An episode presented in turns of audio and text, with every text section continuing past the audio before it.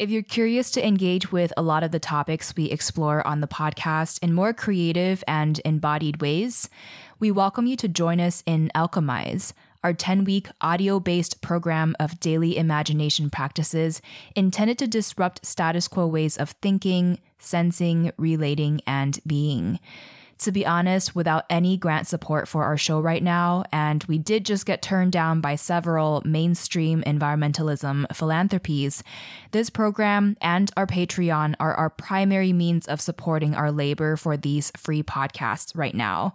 We really want to remain untethered to corporate interests, and every small contribution to our Patreon or enrollment in our program Alchemize helps to ensure that we can continue producing these vital conversations that feature voices and perspectives often sidelined from mainstream media. So if you value our work and want to dive deeper with us, join us in Alchemize today at greendreamer.com slash alchemize and join our Patreon starting at just $3 at patreon.com slash greendreamer. Thank you so, so much for however you are able to support our work during these critical times. We are so deeply grateful. Green Dreamer is a community supported show backed mostly by listeners like you.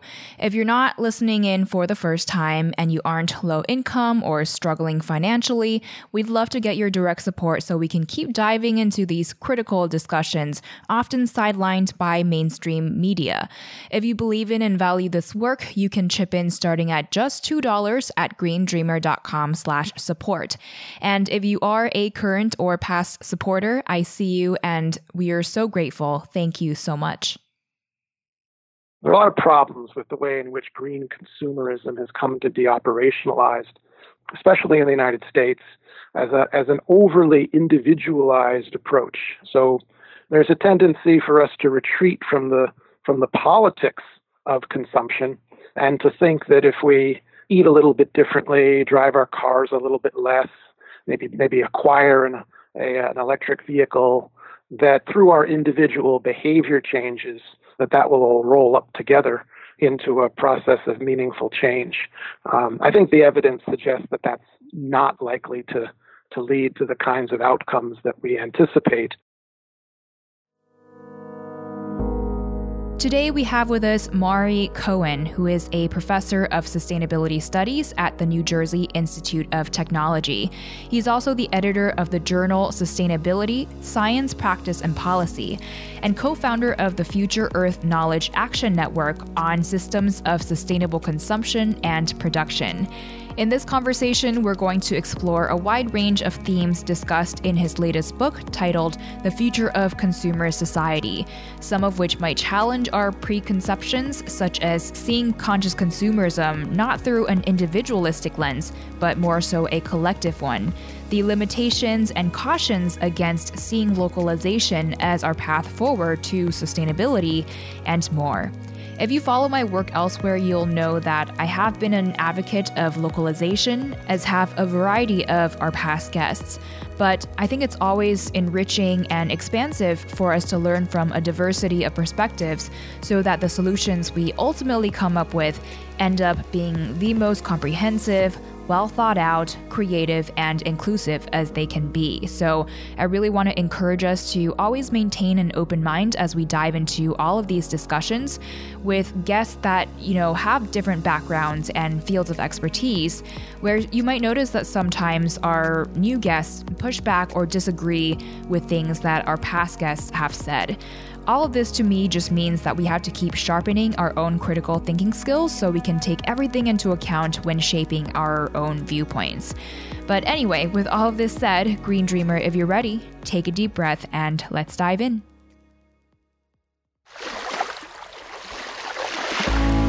Hey, it's Kamea Chayne, and this is Green Dreamer, a podcast exploring our paths to ecological balance, intersectional sustainability, and true abundance and wellness for all.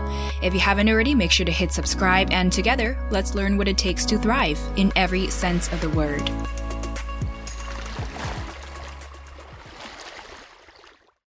My academic background is sort of at the at the at the intersection between geography, economics, and urban and regional planning. I guess my first sort of bolt of environmental awareness in a kind of academic sense was um, I was recruited into a project after the 1989 Exxon Valdez oil spill, which probably seems like a million years ago, but it occurred on the heels of a series of other major so called technological accidents. So we had a series of uh, quite catastrophic uh, instances of community chemical contamination. We had uh, the Three Mile Island nuclear accident during the same general time period. There was a horrific explosion at a chemical plant in uh, Bhopal, India. And then along in 1989, we had the Exxon Valdez oil spill, which was both ecologically uh, destructive, but also massively socially destabilizing. And it really sort of brought to my unavoidable attention the sort of inextricable connections between sort of the social environment and the biophysical environment.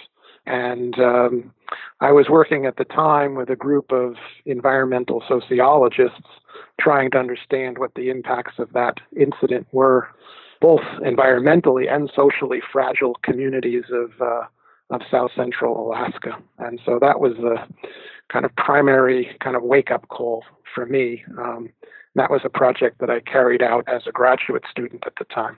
The connection to uh, to consumption and, and consumerism came a little bit later. I was during the mid 1990s based at a newly established environmental research center at it was part of one of the colleges at Oxford University.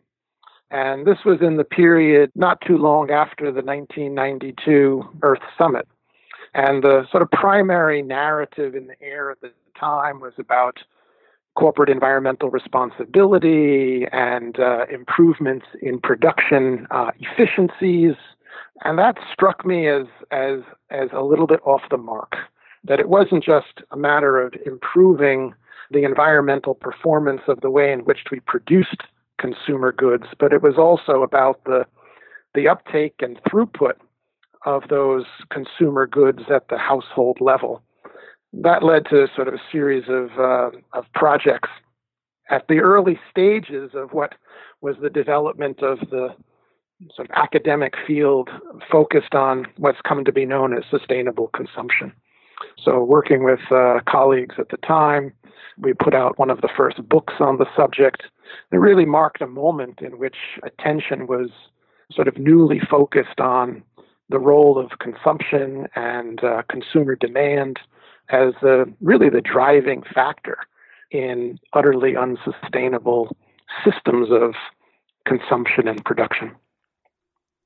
Your book, titled The Future of Consumer Society Prospects for Sustainability in the New Economy, notes that consumer society in the United States and other countries has been receding.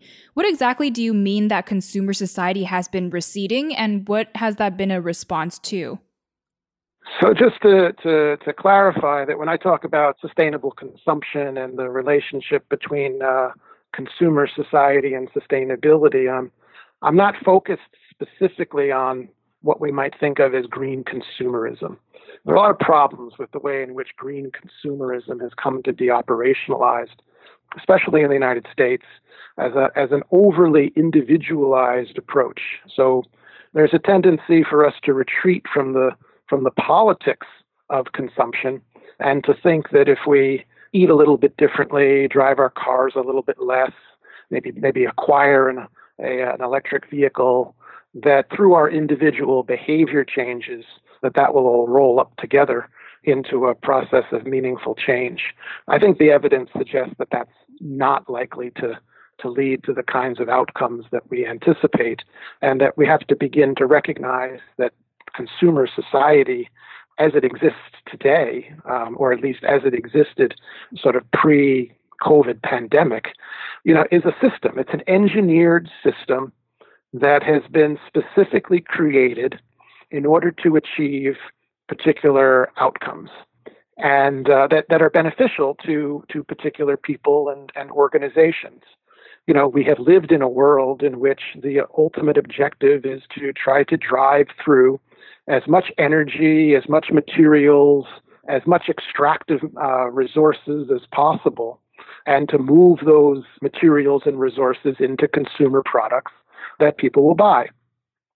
But uh, this is a system that has uh, been designed, it's been engineered, it's been created over the last you know, about 100 years or so. I mean, we can put the starting date at various points in time, but roughly speaking, about 80 to 100 years ago, um, it really began to accelerate after World War II. And the flip side of the consumer society is a world in which most people are, are earning a dependable wage, working in jobs that provide some modicum of benefits and economic security that enables them to make big ticket purchases like houses and cars and then to fill those houses with you know vast quantities of consumer goods. I think the evidence even prior to the pandemic was that this system was beginning to collapse it's collapsing because of demographic change as nominally affluent countries get wealthy get older it means that their appetite for consumer goods changes. Their lifestyles become less material in- materially in- intensive. We see this most dramatically in Japan. And in many respects, uh, Japan is the bellwether or the precursor of what is um, will come to pass in most other so-called economically advanced countries.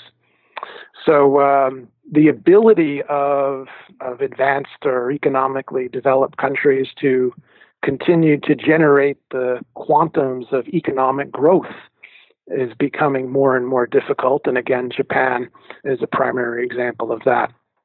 So, I mean, in, in summary, the, the underpinnings, or you could think of the foundational basis that has enabled and created a consumer society and facilitated its ability to thrive are and have been eroding.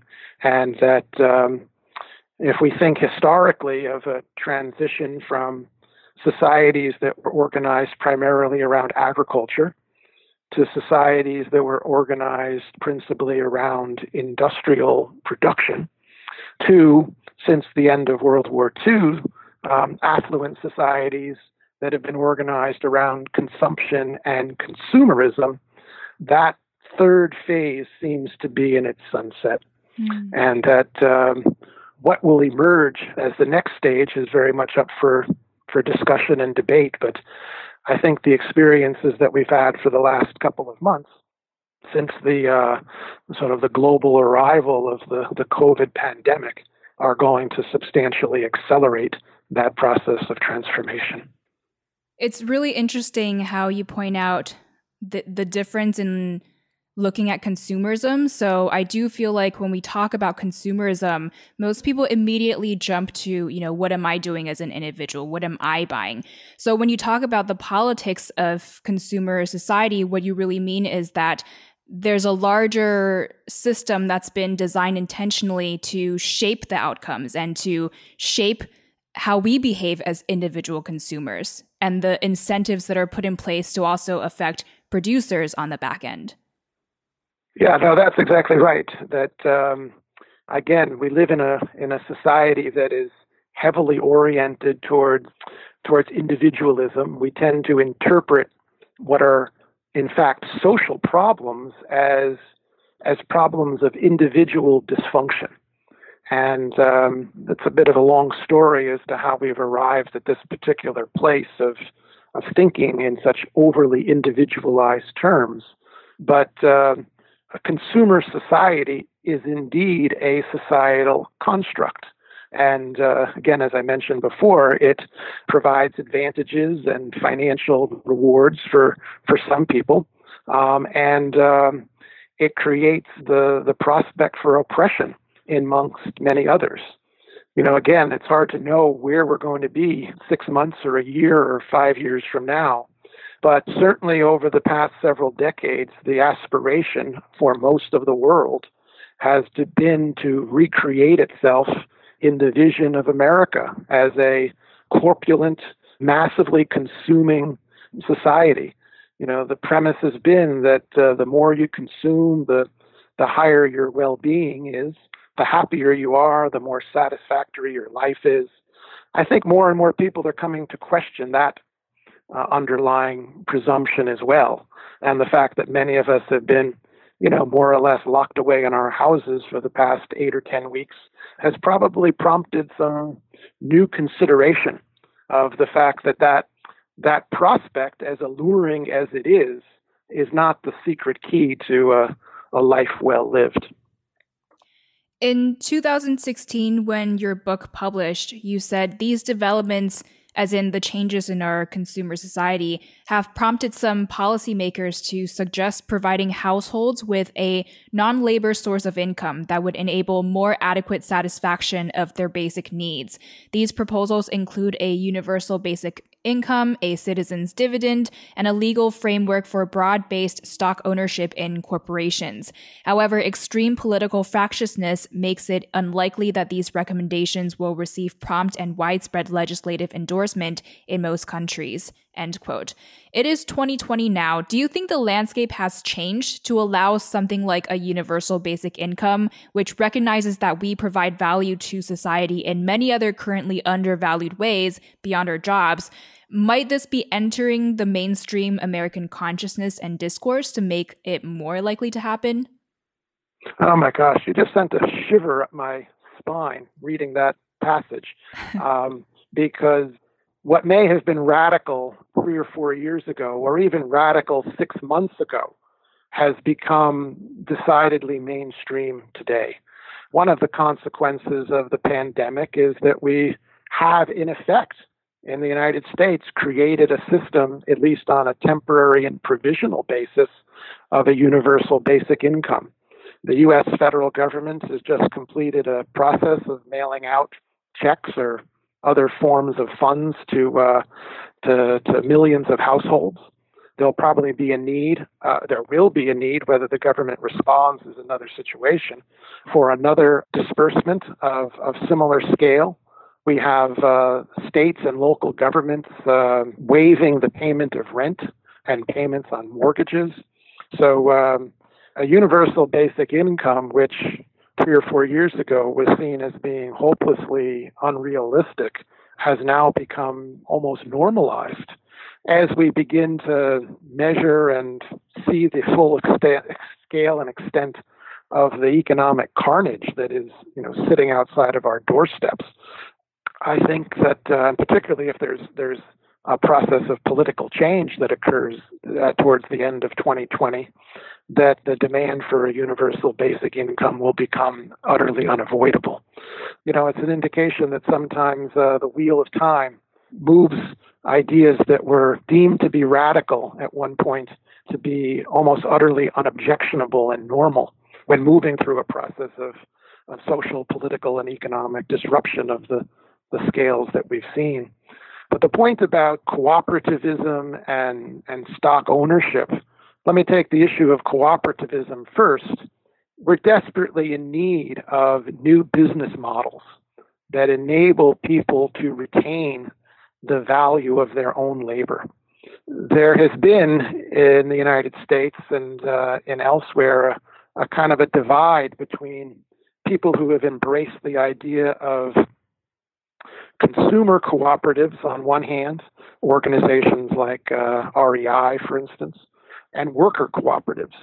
I think we're going to have a screaming need over the next uh, number of years to actively revisit the role that cooperatives can play as a form of mutual aid in much the same way that they did during the 19th century.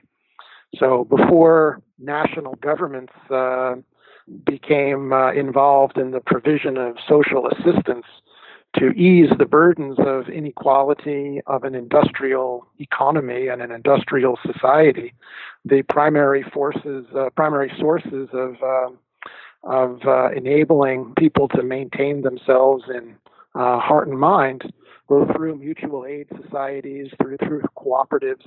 I think we're going to see uh, a new wave of cooperatives uh, being organized by by labor unions and perhaps even by municipal governments you know, I see uh, maybe it's because of the complete and utter failure of governance at the national level in the United States that it's municipalities that uh, that hold the, the the key to the future. And one way that I see them being able to fulfill that role is through active engagement in the formation and facilitation of cooperative forms of, of ownership.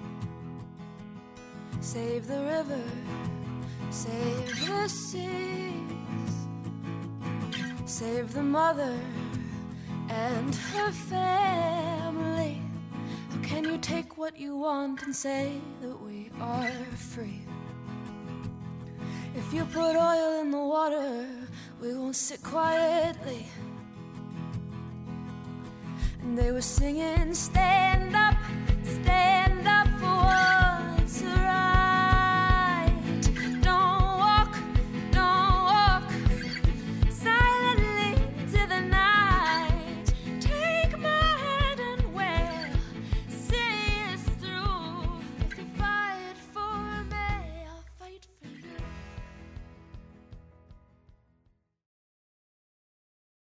So, on top of the changes that were already happening pre pandemic, we are, of course, currently going through this era of COVID 19 as we speak, and we never want to diminish the tragic losses that so many have faced. Though, in dealing with this emergency, a lot of norms have been challenged, consumer behavior has shifted, and a lot of people's livelihoods have been disrupted. So, there have inevitably been changes. I'm wondering how you see these changes line up with the changes that we need to address our larger health and environmental concerns.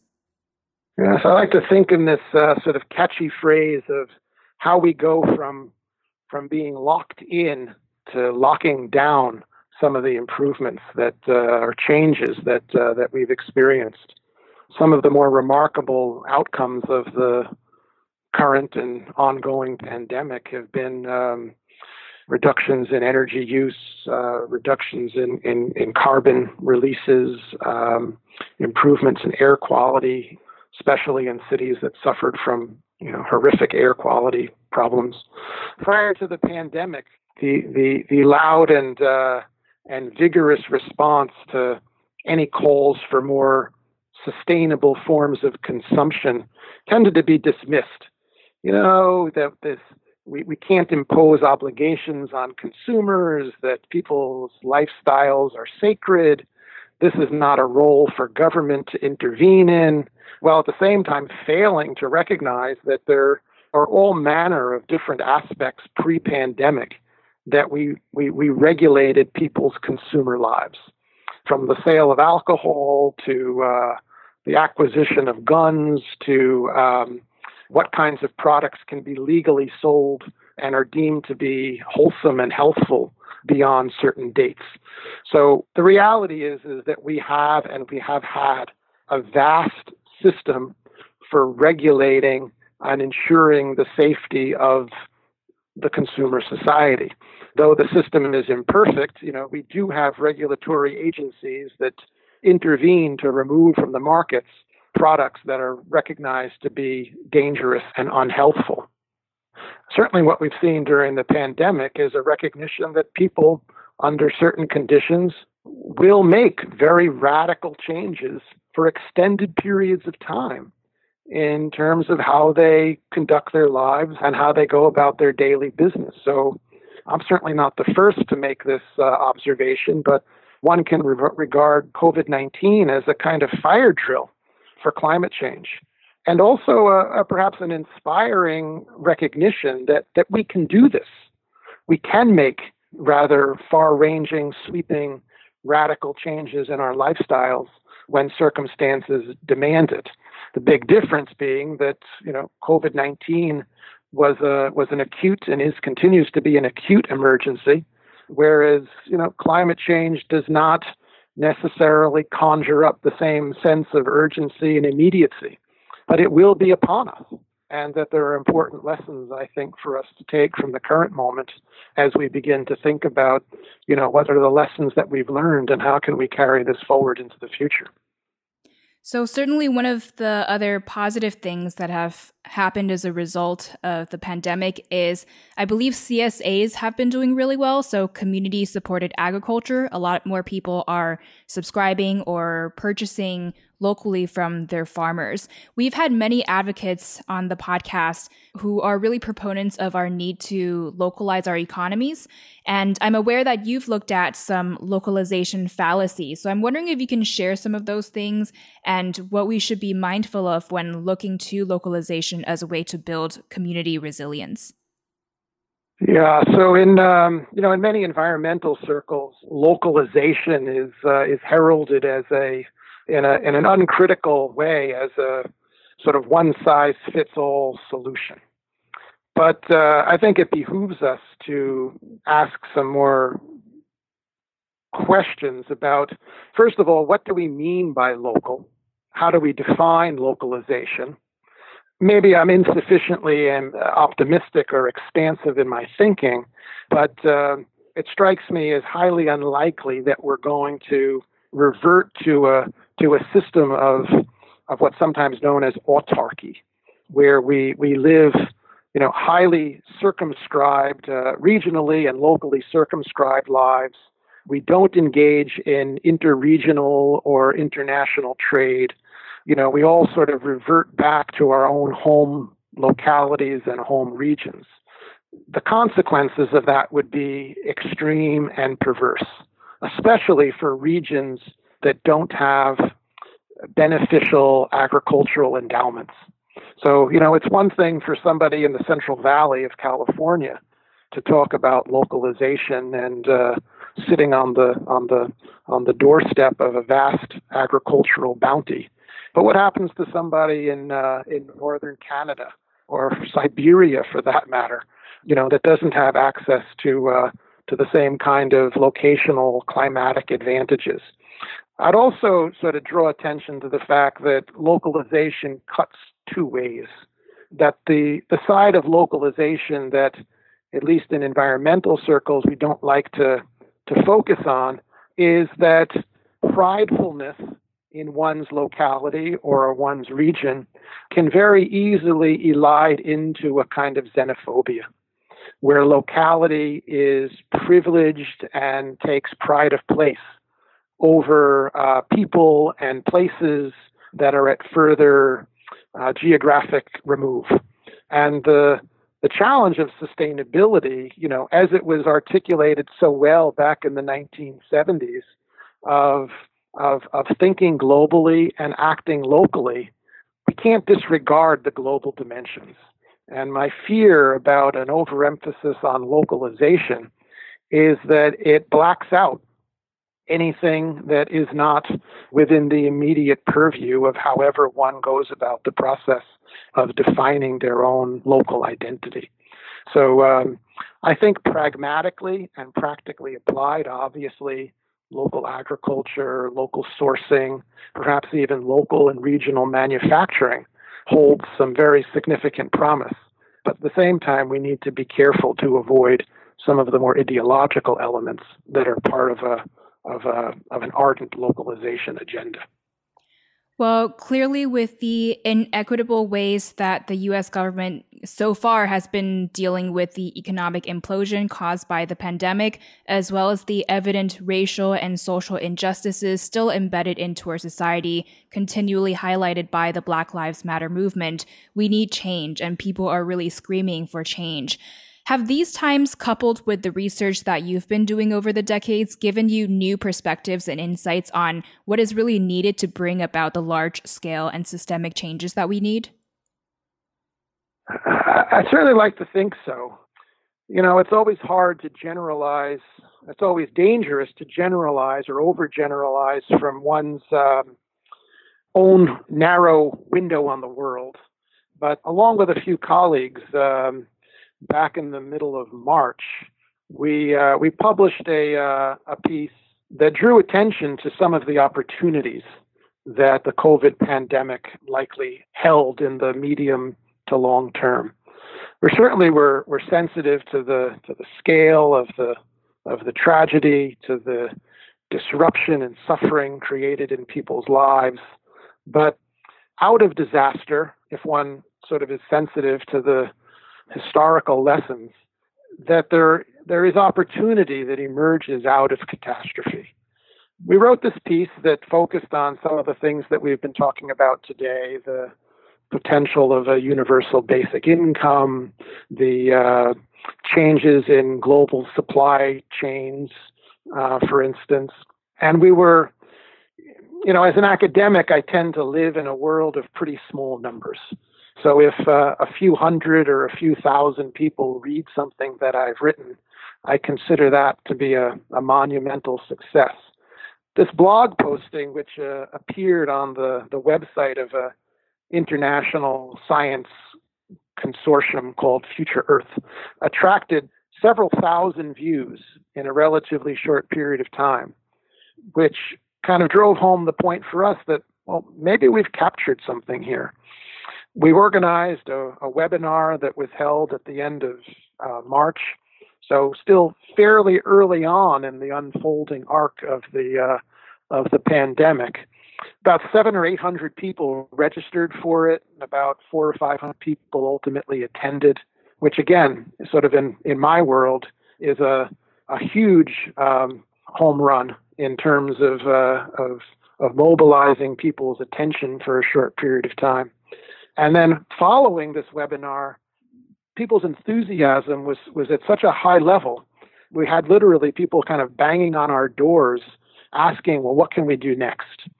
And so um, one thing led to another, and over the past eight weeks, I and a small group of others have been, you know, overseeing a an initiative where we have uh, 10 or 12 working groups actively engaged, hundreds of people participating collaboratively in a Slack workspace and a, and a process uh, that of, of extreme promise has been mobilized, where people are, are looking to develop research projects, collaborate with practitioners and policymakers, you know, is all part of a process of, well, how can we take some of the threads of the current, uh, the recent experience and drive home and contribute to a process of sustainability transition?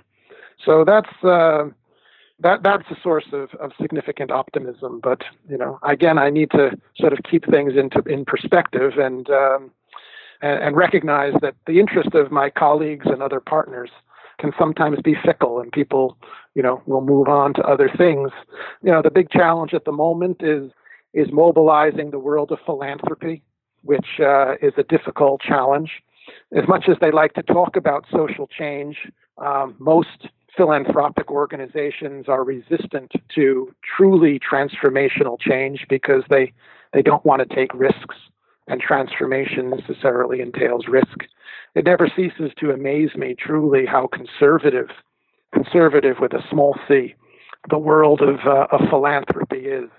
And so, uh, again, I remain optimistic, but uh, it's only possible to maintain people's engagement and interest you know, without the availability of some financial support for a limited period of time before, you know, they flame out or their interest gets diverted by things that offer a more remunerative prospect. But if I had to issue a challenge to anyone, it would be to the philanthropic world, you know, to sort of t- really take seriously their own rhetoric and commit themselves to uh, to a much more uh, ambitious process of social transformation than their um, executive boards are typically prepared to, to embark upon. And finally, what are some concrete action steps that you recommend our listener do to fully step into their roles as active citizens and like you mentioned earlier act locally but with that global picture in mind and also you know be bolder in in helping to create the transformative changes that we need for our our future I think if one of one of the lessons of the, the pandemic is really that that municipal governments really sit at the the frontier of change. Some of the extraordinary things going on in cities like Oakland and uh, and New York and um, you know elsewhere around the world. I think what we're going to see in the weeks and months to come, you know, is that municipal governments are going to be asked and almost implored to take on roles that they have um, not previously embraced. So whether it's running soup kitchens or uh, job assistance programs, municipal governments are going to come under a tremendous amount of pressure to keep people alive, in a period of time where there is no effective response from uh, from the federal government, and these are systems of governance that are closest to um, the real lives of, of everyday people. So, um, supporting some of these initiatives would be an important activity for some of your listeners to, to take up, but also on a on an even smaller scale basis to to uh, to join with their neighbors, other residents of their communities, and not just be focused on. Well, certainly they need to be focused on issues of immediate need, but to also think about uh, how they can, you know, be part of a process of of transformational change. You know, and it doesn't necessarily need to be focused on the kind of ordinary activities that that local governments provide. You know, in terms of uh, fire protection and police and zoning and property taxes and things, but uh, beginning to develop a, a hopeful and optimistic vision of the future is going to have to begin very much at a community level. So, you know, get out and greet your neighbors and uh, and and organize community barbecues and uh, you know reach across the fence. That one of the things that a consumer society does in order to bring things back to our our earlier conversation, you know, is to break people into atomized consumer units. The logic of, of, of a consumer society doesn't want us sharing things it wants us to own our own washing machines and our own lawnmowers and our own power tools, or have our own uh, uh, kitchen appliances. You know, as a means of uh, creating the conditions to to sell more stuff. And so, one way to actively resist that is to to get together with your neighbors. And I would heartily endorse, uh, heartily encourage your listeners to to take a look at what the online resource shareable um, under the guidance and directorship of Neal Gorenflo is doing in order to try to inspire a much more mutualistic, collaborative, shared sense of engagement um, than is customarily the case. Green Dreamer, if you want to learn more and stay updated on Maurie's work, you can head to www.mauriecohen.net. That's spelled M A U R I E C O H E N.net. Maurie, we appreciate you so much and thank you so much for sharing your time with us here and your wide range of expertise and inspirations. What final words of wisdom do you have for us as Green Dreamers? Well, I like to uh, the point I like to make to my students, especially at the end of the semester, is that um, the future is not something that sits out there on the horizon that we kind of march towards. That the future is a is, is something that we all co-create and that all of us have a role to play in in the design and the creation of artful, beneficial futures that uh, that offer the prospect for um, good, healthful, sustainable, equitable living, and that you know we shouldn't put our put the responsibility for that into the hands of uh, of corporate officials or of political leaders to the extent that we have them, but that that that each of us is empowered to play a role in that process of, uh, of, of future envisioning and future realization. This is Green Dreamer, and I'm your host, Kamea Chayne. If you've learned from or have been inspired by this episode, we would love to have your direct support starting at just $2 at greendreamer.com slash support so we can keep this show going and accessible to the public. Today's song feature is Fight For You by Raye Zaragoza, whose work you can find at rayezaragoza.com. And I also want to thank our audio engineer, Scott Donnell, and our post-production content manager, Elizabeth Joy. We appreciate your support so much. Thank you for tuning in and uh, committing to learning with us. And I will catch you soon in the next episode.